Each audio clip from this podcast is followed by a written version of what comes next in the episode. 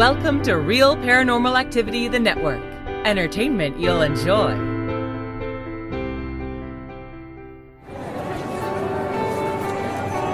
You are listening to an RPA production where people gather.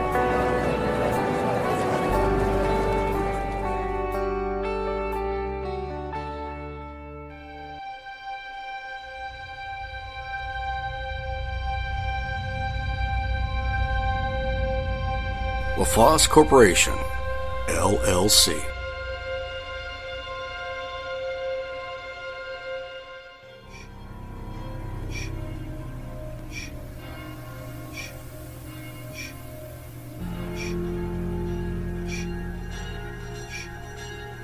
Welcome to the Mansion on the Hill.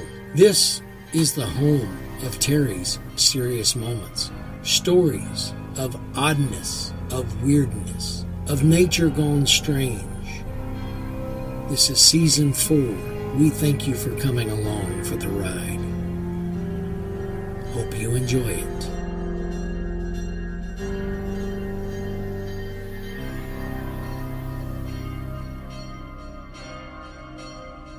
Hello, everyone. Welcome to Terry's Mysterious Moments. In 1845, a poem was published by Edgar Allan Poe that has become famous, doubly famous, triply famous over the years, called The Raven. We know it's about a man who is sitting in his study and he's mourning the loss of his love, Lenore and somehow this raven gets into his house, into his study, and he has a conversation of sorts with the raven, and he doesn't know if the raven is good or evil. I think he winds up thinking the raven is evil. And that's a start for our story tonight. Birds throughout the history of man in its writings and, and poetry and prose have long been considered harbingers of good or harbingers of evil just look at some of the recent history of movies or stories regarding birds. Uh, Alfred Hitchcock's The Birds, where nature decided to take a swipe back at man, although on a very small scale. Well, this one is supposedly a true story. And I, I use that caveat at the beginning of our story because there are some that think it's not. I'm talking about Lincoln's Inn Phantom Bird. There is a strange tale of a phantom bird like creature that in 1913 attacked and killed a young barrister, that's a lawyer, named Charles Appleby in offices connected to Lincoln's Inn, the oldest of the four Inns of Court in London. Now, an Inn of Court was literally the place where lawyers lived on the outskirts of London, outside the city limits, but close enough to still attend court. Many of them also did business from their rooms in the inn, seeing clients there or drawing up documents. The story goes a group of men were standing near the lodge of the legal offices at Lincoln's Inn in London on the evening of February 25, 1913 when they heard a terrified scream. They looked up and saw, silhouetted in a window, the figure of a man fighting off an invisible assailant. They rushed up the stairs to the first floor office, but they were too late. Charles Appleby, a young barrister, lay dead on the floor, covered in blood. In the months that followed, a number of other tenants occupied the offices, but they all left because of the evil atmosphere that was present. A short while later, another barrister, John Radlett, was found hanged in the same office where Charles Appleby had been found. There were deep scratches on the inside of his locked door. They looked as if they had been made by the claws of an enormous bird. When stories began to circulate about the ghost bird that haunted the offices at Lincoln's Inn, two newspaper editors, Sir Max Pemberton and Ralph Blumenfeld decided to investigate. They locked themselves in the room, sprinkled powdered French chalk all over the floor, and began their vigil. The two men spent the evening playing cards and by midnight were getting mighty bored with the whole idea. but it seemed obvious that nothing untoward was going to happen. They were about to leave when the locked door swung open. The windows, which had been bolted shut, also opened by themselves, and the harsh wind entered the room, extinguishing the gaslight. There was a horrific beating noise which sounded like the flapping of enormous wings. In the dim light, the men could just see a large dark object moving across the room and out through a wall. Then the noise stopped and the light came back on. A reporter who had been waiting downstairs heard the commotion, rushed into the room, and all three men stared in disbelief at the floor. In the chalk, running from the center of the room to the corner, were a set of giant claw marks. A few years later, the building was demolished, and the giant bird, if that is what it was, was never heard of again. Now, beneath the bustle of city life, London's byways are steeped in secrets and mysteries. The capital's ghosts are particularly well catalogued, but the bird of Lincoln's Inn has long since fallen from favor, despite being one of the strangest cases on record, one involving a haunted poet and a pair of violent, seemingly supernatural avian assaults at the same London address that reportedly left two people dead. Perhaps the apparent lack of interest in these bizarre events has something to do with the scarcity of available information and the fact that the study of chimerical or folkloric entities, Nessie being the exception, is, generally speaking, a less popular pursuit than regular ghost hunting.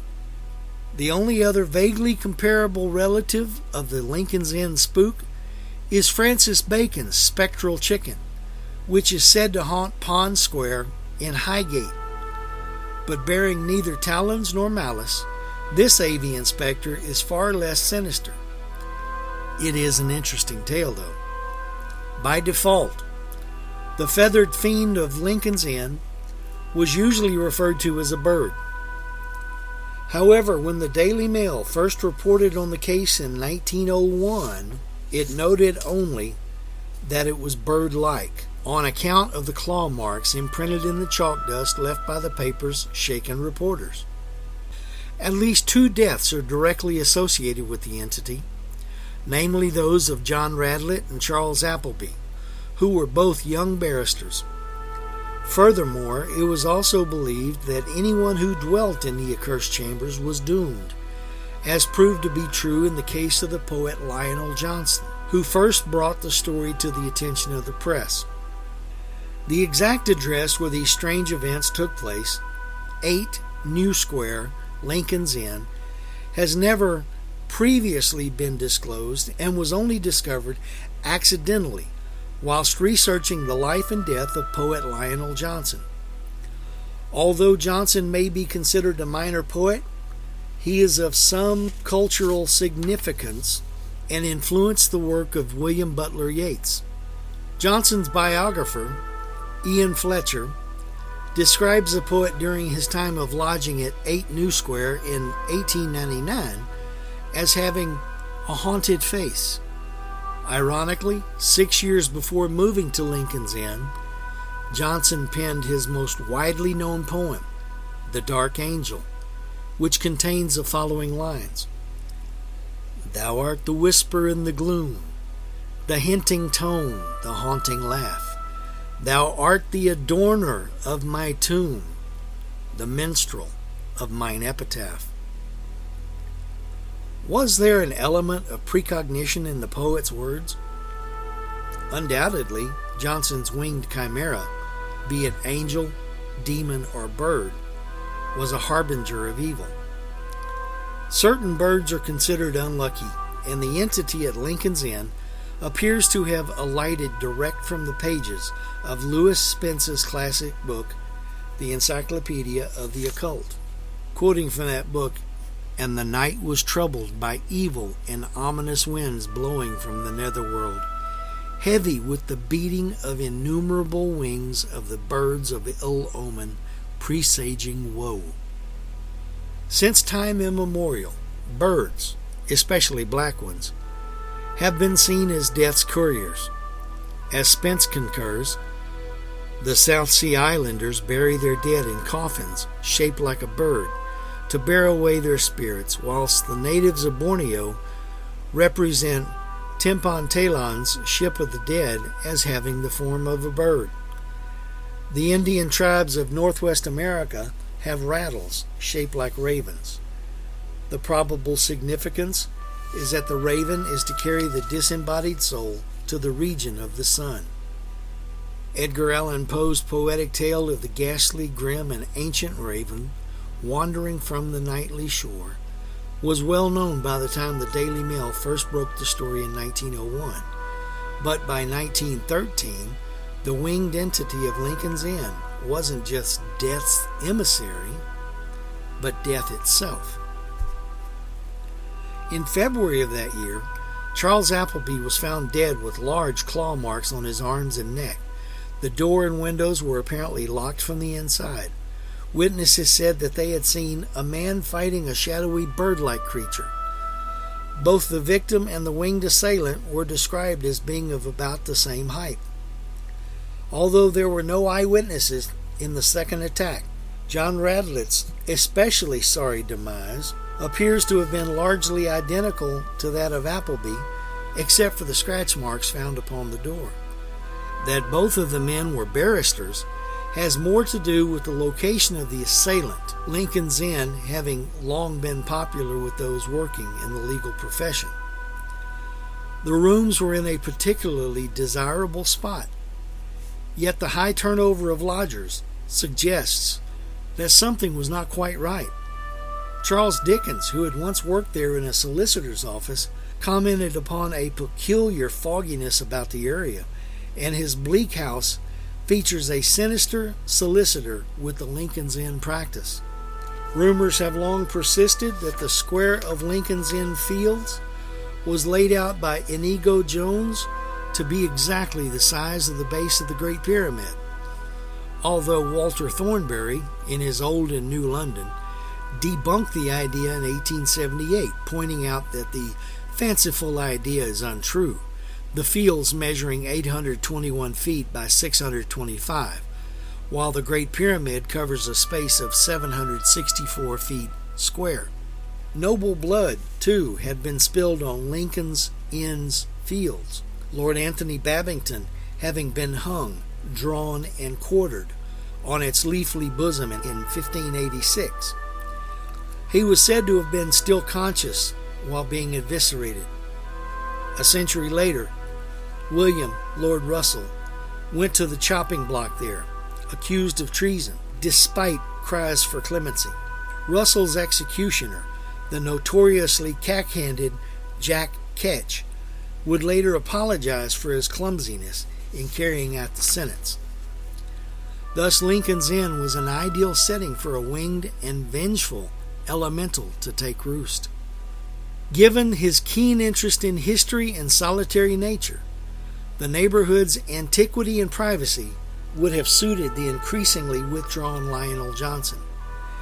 As he would later confide in anonymity to the Daily Mail, the surprisingly low rent also appealed, securing him comfortable chambers on the third floor, which were accessible by a separate staircase and sealed off from the rest of the house by a solid door.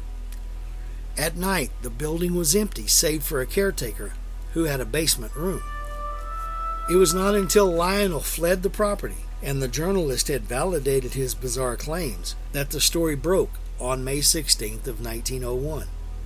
Under the headline, A London Ghost, Inexplicable Happenings in Old Chambers, the Mail reported, My friend filled up most of the wall space with books. He read and wrote and mused during most of the day and part of the night, and admitted in his more confidential moments that things happened. He did not specify exactly what occurred, but after a time he became nervous and fidgety. Last month he left the chambers rather suddenly, declaring he could stand it no longer.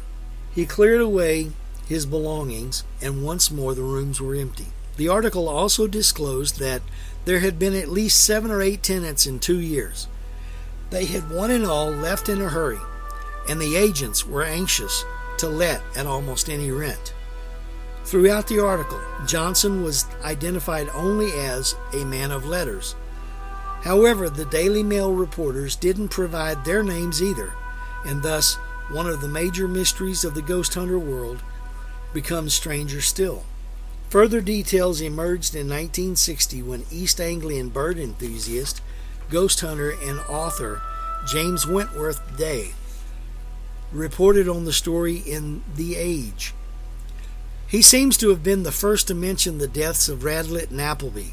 In 1966, a writer called Tony Parker revived and reinvestigated the story under the title The Bird of Lincoln's Inn.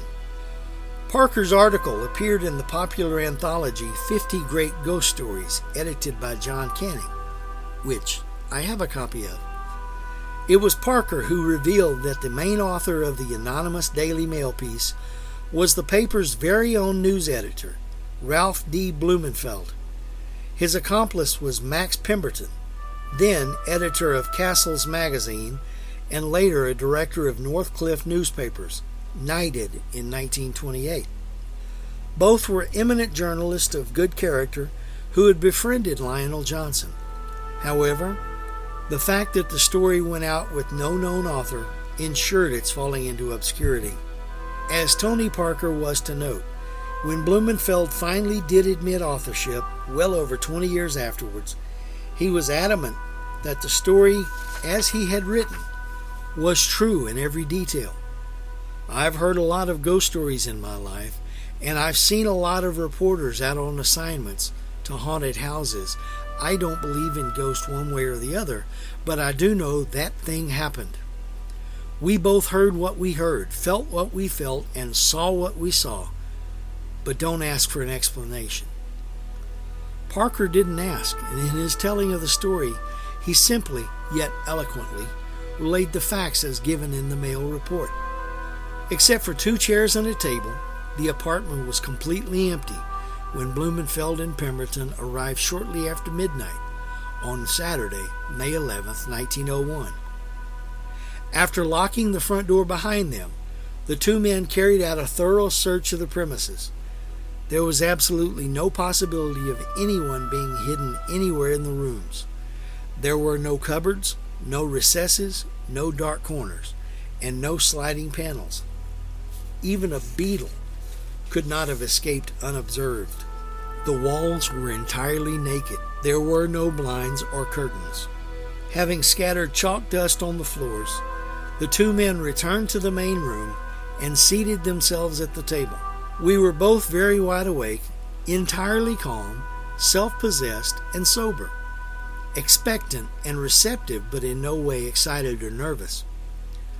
The room seemed a little brighter than it might usually have done, as is often the case in empty apartments.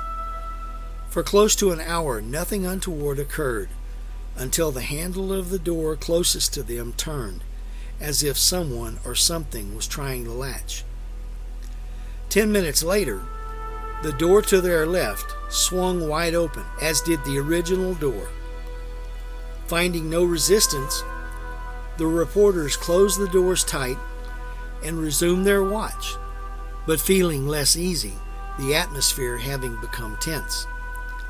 Blumenfeld began noting the times of the occurrences which took place with increasing rapidity. At 1:40, both doors closed simultaneously of their own accord, swinging slowly and gently to about 8 inches of the lock when they slammed with a slight jar and both latches clicked loudly. No matter how many times the men got up to close them, the doors would swing open once again of their own accord. This continued for a further two hours whatever the presence was. It was clearly unabashed by company. At a quarter to three, the two reporters could stand it no longer, but it wasn't until they made ready to leave the apartment that they discovered claw marks in the chalk dust. There were three toes and a short spur behind. The footprints converged diagonally toward the doors of the big room, and each one was clearly and sharply defined. This broke up our sitting. Who knows what perils they might have faced had they stayed longer? Upon publication in the Daily Mail, the story raised considerable interest, garnering numerous inquiries and letters. The public wished to know the address, but for legal reasons, as the paper noted in a follow up feature, it was not given. Perhaps if the address had been made public, rather than merely being alluded to when the paper ran the article, then Appleby and Radlett might have been spared their terrible fates. The most significant response came from the Society for Psychical Research. The Society's secretary, Mr. E.T. Bennett, contacted the paper stating, One of the objects of the Society is to carefully inquire into the alleged phenomena, apparently inexplicable by known laws of nature and commonly referred to by spiritualists to the agency of extrahuman intelligence. This seems to me to be such a case, and I shall certainly bring it before the members of the Society. Unfortunately, it seems the SPR failed to follow through, and as Tony Parker notes in his 1966 recap, this means there is a lack of further information regarding the case. Though a writer of some repute, Parker failed to realize that the man of letters referred to in the mail feature was in fact Lionel Johnson. Johnson passed away on October 4, 1902, at the age of 35, succumbing to years of poor health. In some accounts, he is said to have died a drunkard's death after falling from a Fleet Street bar stool. Other sources note that he suffered a stroke and collapsed on the pavement outside. Sadly, then, the next reference to the avian horror was to be found in Johnson's obituary, with the Daily Mail noting the deleterious effect of the accursed rooms upon all who stayed in them. Once again, the newspaper implored the SPR to act, but other than a passing mention in 1906, the story slipped from view until Wentworth Day and Tony Parker revived it in the 1960s. There's a further mystery, though. According to Tony Parker, when Ralph Blumenfeld eventually confessed to being the author of the 1901 Daily Mail report, some 20 years after the event, he was still remarkably cagey concerning the location of the haunted rooms, being prepared to say that it was actually in London's Inn. He could not or would not give more details than that, and anyway, he said, it would be impossible to find, as the house had been pulled down after the First World War and another building erected on its site. Perhaps Blumenfeld was still trying to protect the identity and reputation of his old friend, Lionel Johnson, and Parker just didn't catch on. Blumenfeld reassured him that there had been no hauntings in the new building. But the fact is that 8 New Square still stands and while no further sightings of the winged and clawed entity have been reported, perhaps its evil presence lingers still. Whatever the truth, the story of the bird of Lincoln's Inn carries a spectral resonance that appealed to none other than the Reverend of the supernatural, Montague Summers. In his volume of memoirs, The Galanty Show, Summers recalled the case being particularly sympathetic to Lionel Johnson, whose frail specter he believed now haunted the area. The question remains what was the thing in Lincoln's Inn? Was it a spectral bird? Or could it have been, perhaps, an invisible but very real winged demon? Given the description of sensations there, personally I'd vote demon. But why did the report stop? Did the thing depart? I don't know. What do you think? Well, that's the show for this week. Thanks for being along for the ride. I want to remind you that on Mondays, Aaron Hunter brings you Real Paranormal Activity, the podcast. Aaron reads listener stories mostly ghost stories, sometimes UFOs, sometimes cryptids. On Tuesday, Aaron Frail brings you Aaron's Horror Show, different things that he's written. He reviews movies, books, things like that. On Wednesday, it's me, Terry from Texas, with Terry's Mysterious Moments, where we talk about just about anything there is to talk about. And at the first weekend of the month, we have video from The Witching Hour and Unexplained Cases. Aaron has instituted a new area called Entertaining Short Films. That's exactly what they are. They're just short stories, short notes, if you will, and nothing in particular, no particular genre, just entertaining. Remember that you can go to your App Store, whether you have Apple or Android, download the RPA app, which is a black square with a blue eye in the middle of it Download that to the device that you listen to the program on. Install it, and when you open that up, you can go straight to the Real Paranormal Activity, the podcast, and its network.